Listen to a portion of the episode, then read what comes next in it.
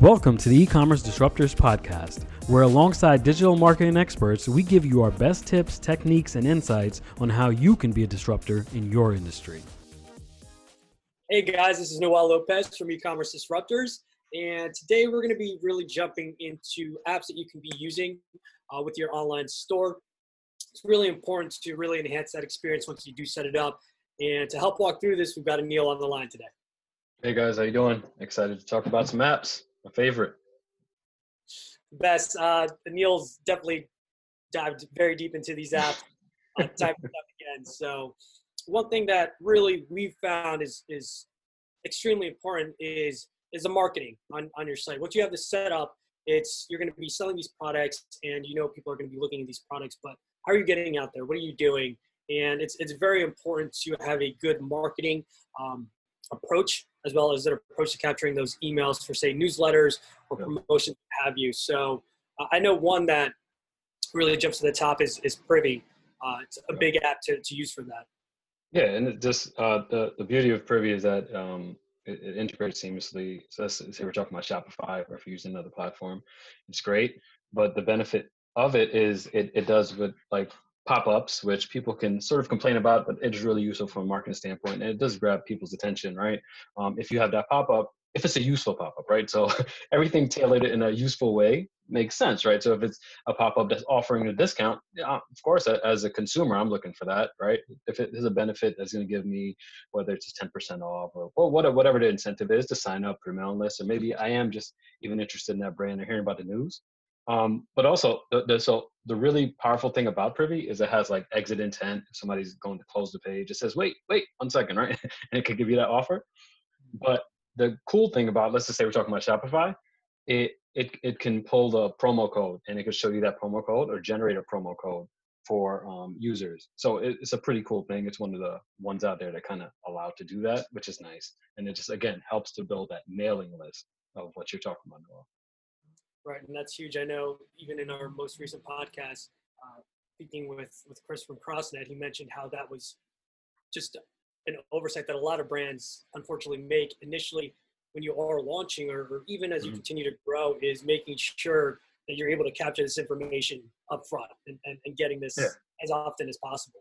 Yeah, and totally. Like so when you have those customers, they're on the hook and they're they're actually interested and engaged. And if you say uh, you don't have to give them an offer all the time, but they're part of that list and you could communicate back with them. So Privy also has um, a little bit of routes and sequences that you can set up. Um, another one that that's pretty powerful with the routes and sequences while we're in marketing, it's Klaviyo.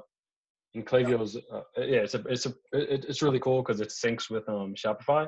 And whereas Privy sort of is more of on the hands-on approach as you're on the site and the pop-ups and things like that, where it tries to grab your attention. Um, they have a good drag and drop builder as well. And so does Klaviyo. But Klaviyo is more from the standpoint of once you gather those um, contacts in the newsletter, you can set up different flows with them and different automations, and it actually syncs. So, say Shopify, it syncs with some of that data, like analytics, and you could create like specific triggers on things that users may have done with your site. So it, it's really, it could get really personalized. And their their one thing that's really powerful is like, so when you're sending out emails, um, from this, the, the drag and drop builder is cool too, but you could actually um, import products live from your site. When I say live, I mean it pulls a real product from your site and you could include that in your email. So if somebody looked at product A, you could say, hey, have you thought about B and C? And it's not like you have to export new assets and get somebody else on the line. Like you literally can do all that from Klaviyo. It's kind of cool. Right. It keeps it nice and, and simple. And I think the ability to follow up depending on where they leave off in the journey is, is extremely vital you're able to send a much more customized message in line with where they dropped off versus something a little bit more general. Exactly. It, it just it just makes a lot of sense. It, it just keeps everybody in. It, it just it's an easy way to manage, right? And it makes sure that it's not so repetitive, but it's um personalized to that person, which I guess that's what personalized means, right? So, um, yeah. But one other thing, while we're talking about marketing, just want to quickly touch on that. Some people probably still use Mailchimp um, and I think this is where we're going to go. But if you're using Mailchimp and Shopify Mailchimp, don't they broke up, right? So they don't get along anymore. um, one app that you yeah, yeah, they had a little bit of a falling out. We're falling out, you know. So new year, new me, 2020 not happening. So if uh if that's what it is, then you're still using Mailchimp because I think Mailchimp's really good too, right? But they're not so directly associated with um, uh, Shopify anymore. What you could use is a, this a free app on Shopify called ShopSync. So obviously Shopify is one of the biggest, if not the biggest e-commerce, and Mailchimp is one of the biggest um, um, um providers as well. So just just a little tidbit: just use use ShopSync. It's a free app. It helps to sync. Um, you pay a little bit extra for if you want like additional support, but it's really good. It's a one way. It's a one way. It's a sync between so Shopify syncs the information back to Mailchimp, and likewise. So it's a just I think that one's just more of a tidbit just to make sure if you are using Mailchimp, we didn't forget about you. That's something that you need to know to have your Shopify connected properly. Yeah, several of our partners use Mailchimp, and and like you said, it is a really great tool. Um, yeah. And if you're still using it with Shopify, here's here's the solution because right. otherwise you'd have to, to to make that shift. Yeah, it's kind of a, a pain. You don't, and we don't want you to shift um, because Mailchimp's still a good platform. So just makes sense. And just as important as the, as the marketing aspect of it is, we always want to keep in mind the shipping. That's that's oh, huge. Sure that that this is a streamlined process and, and your online store is working well uh, and all those connections are set up. I know for you know the more that you dive into it, the more you want to really consider your options. And, and one that, that we've talked about previously is, is intuitive shipping. Yeah, for sure. And I think a lot of stores, if they did get started, maybe you've been running for a few years now and you just took for granted, hey, this is sort of the platform we have and we can't do anything about it. And it's like, no, no, no, there, there are actually some apps that you can bring along to enhance that experience, right? And it's just sometimes you don't know, right? So within intuitive shipping, like you could customize things such as restricting PO boxes. So we know UPS doesn't ship to PO boxes, but Shopify natively, speaking about Shopify again, doesn't natively have a way to block PO boxes. So you can create a rule that says, hey, if you enter any of these variations of type in PO boxes, don't serve up a shipping method. So they understand you could create um, user errors and things like that. So you create what are called scenarios and you set up all these scenarios based around, say you have multiple brands on the website and each brand has different um, shipping requirements. You can do that as well, right? So brand A can be packaged a certain way or calculated a certain way. Brand B could be calculated a certain way. Um, you, it's, it's a lot of really, really nice features and strong features that help to, again, customize and personalize your shipping experience the way you want it to be and not necessarily um, have to work with the system that's, that's given to you. So it gives more flexibility. Right, it's a much more custom approach than what you might get out of the box. And even even the PO boxes, the restriction of that, I know that that can be can very quickly kind of snowball into to an issue for you. Or, or if you are if you do need to package your your products in a certain way, mm-hmm. is making sure that you do all of that without really having any problems. Yeah, and I mean the thing is too, like you want to, I know you want to be sort of transparent with your customers, and if somehow your rates are being calculated more expensive, right? and then you, you, your customers see like that huge rate and it's like oh, it doesn't seem fair and you, as a, a, seller you may feel guilty like wait this isn't it's not calculating right and it's not it's not representing our company properly so interesting right. and yeah. I, I mean i know we previously another conversation just even between free shipping versus reduced shipping versus the shipping yeah. costs and how that that actually can really impact whether or not someone is going to purchase your product or continue to do uh, price comparison and look at alternatives. Yeah, it's true. That that logic is it's, it's really interesting, and we could probably talk about we could talk about that for a whole episode. Just like the sort of the the philosophy or thought behind that, right? Like you're saying, like if somebody sees free shipping versus the same price, right? Like the exact that analogy of packaging up together. I'm so guilty of it. It's and I it's I, I, hate to admit it, but it's mm-hmm. I'll do it even knowing you know oftentimes that that whatever shipping cost is associated is built into that price, but it's it's uh, or it can be. So it's. no, I agree. It's like seeing one more line item. It's like, hey, I, I was only on the hook to buy one thing today, right? And you see two, and it's like, eh, I'm not sure. I think so I'm true. Myself, rethink this. it's exactly that's exactly what happened. so um, I, I mean, that's that's can play a huge aspect. And and I think, but when you purchase the product and and when you actually commit to that, it's also great to be able to recommend additional products and yeah. you know cross sell mm-hmm. whatever products that may, may be associated with, with what was just purchased. And, and one of the apps that, that we look to is, is also the also bought, bought app, which is yeah. really good for that.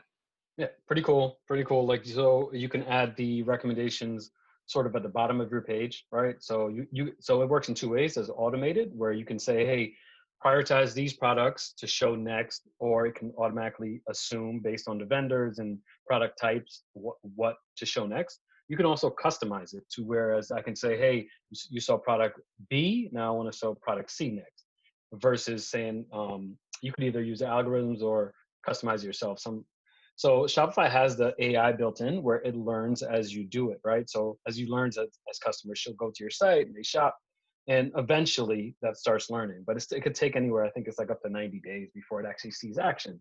So hopefully by this time you're you're you might have been using it already, which is great. But sometimes you want to be able to customize that recommendation, or maybe a certain time or season. There's a seasonality to your business where you want to be, you know, you want to make that change, or we have on a fly we need to customize this thing. So the recommendations here is nice because it allows you just to customize and say, hey, make sure that this, these products are shown here when you're when a, a user is viewing a certain product. And and so like this widget, if you want to call it a widget, it, sh- it could be shown on the product page, it could be shown on wherever you drop that in.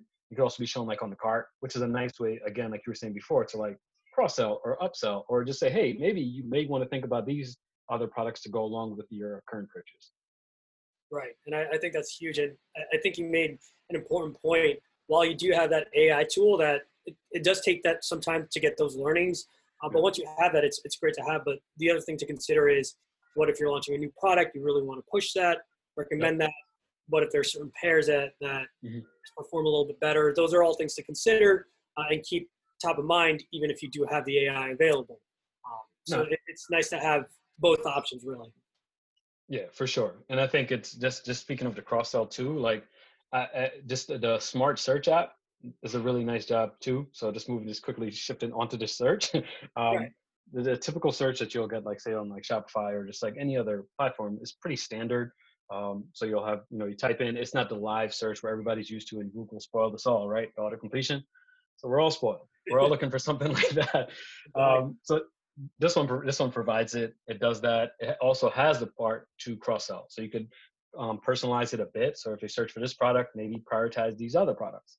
So again it all works in as a seller you want to be able to give your consumer as much options as possible or say hey right just so you want to gain more sales. I mean at the bottom line bottom line it's about sales. So you want to have more conversion. So it just again giving them the, the opportunity to view other things and view it in the priority that you want like you were saying before, in the priority you want, if it's a new product, right? This whole um, it's COVID 19 thing, it probably sh- shook up things a bit, right? You may want to prioritize certain products, or you know what your best sellers are, you know what certain things make sense in this time. So having that control, I think, is, is, is And again, that goes back to, uh, again, really customizing that experience. It's, it's really understanding w- what's happening with, with your brand, your products, and, and how you can make this ultimately a better experience for anyone visiting your website and looking to purchase. Yep. Um, and one of the, I would say, one of the biggest things that someone who is looking at different products or comparing is reviews. Reviews are huge. They're authentic. People trust reviews more so than, than anything else when, when looking at products. And whether you've got five star reviews or hopefully not one star reviews, it's, it's, it's really being able to have people that purchase this speak to the quality of your product. And one one that we use, I knew, is uh, well, either Stamped or, or really. Yeah, no, and, and, I think it's it's a it's a good point. So Stamped, I believe, is more so uh, it is cross-platform as well. Yotpo has. I remember we were talking about this. So Yotpo is for a little bit bigger, and I can't remember the actual size, but they're a little bit for a little bit bigger of a user. So not everybody can qualify for that and I believe it's um, they do have growth plans as well. They don't they don't um, market it, but they do have smaller plans that people can use. And Yotpo is really nice as well. Um, Stamp does a good job, um, just on on both sides too. Stamp is a little bit more cost effective, but I believe Yotpo has a little bit more of a power behind it.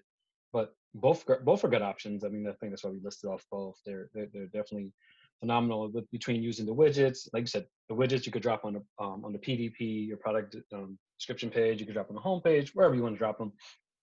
But just to touch on the, the one thing you mentioned, which I think was um, important in the last episode, or one of the episodes we recorded, um, what, what Chris mentioned, which I think was, and you touched on transparency, which is also you you don't necessarily want to show your one star reviews, but right. if you do have the one star reviews, let's show people how as a client you respond back to it. As as a seller how you respond back to it and to fix what's right what, what was wrong right? So if, if somebody said one star review because of x you know just re- respond back to them and leave that up there for people to see like okay they, they do care about their customers and they do take care of it. So one stars reviews are not they always hurt right? Or they feel bad at the time but it's also how you how you deal with that um, I, I think plays a big part I, I completely agree. If you you know you want to see some type of variety mm-hmm. five stars just become suspicious. And and with you know you can manage it in, in in that sense to do that. One of the biggest things with with those one star reviews though is is really keeping the ones that are beneficial. For instance if there was an issue with the product arriving with with timing or something was damaged is the response. That's that's the huge thing. Following up and really creating that relationship to show anyone that's that's purchasing while this is an online experience it still very much maintains that that human aspect and, and that top-notch customer service no for sure for sure i, I think like, the transparency i think what we believe a lot is like trying to have that transparency up there um, so people know like you're saying it's real it's not just it's so sketchy, man. Everybody can like. A lot of people can put up stores now. It's it's quite easy to do it, but that doesn't mean that every store that comes out is is really done. It's hard to do it well. Is what I'm trying to say. easy to put up a store these days because there's a lot of great tools out there.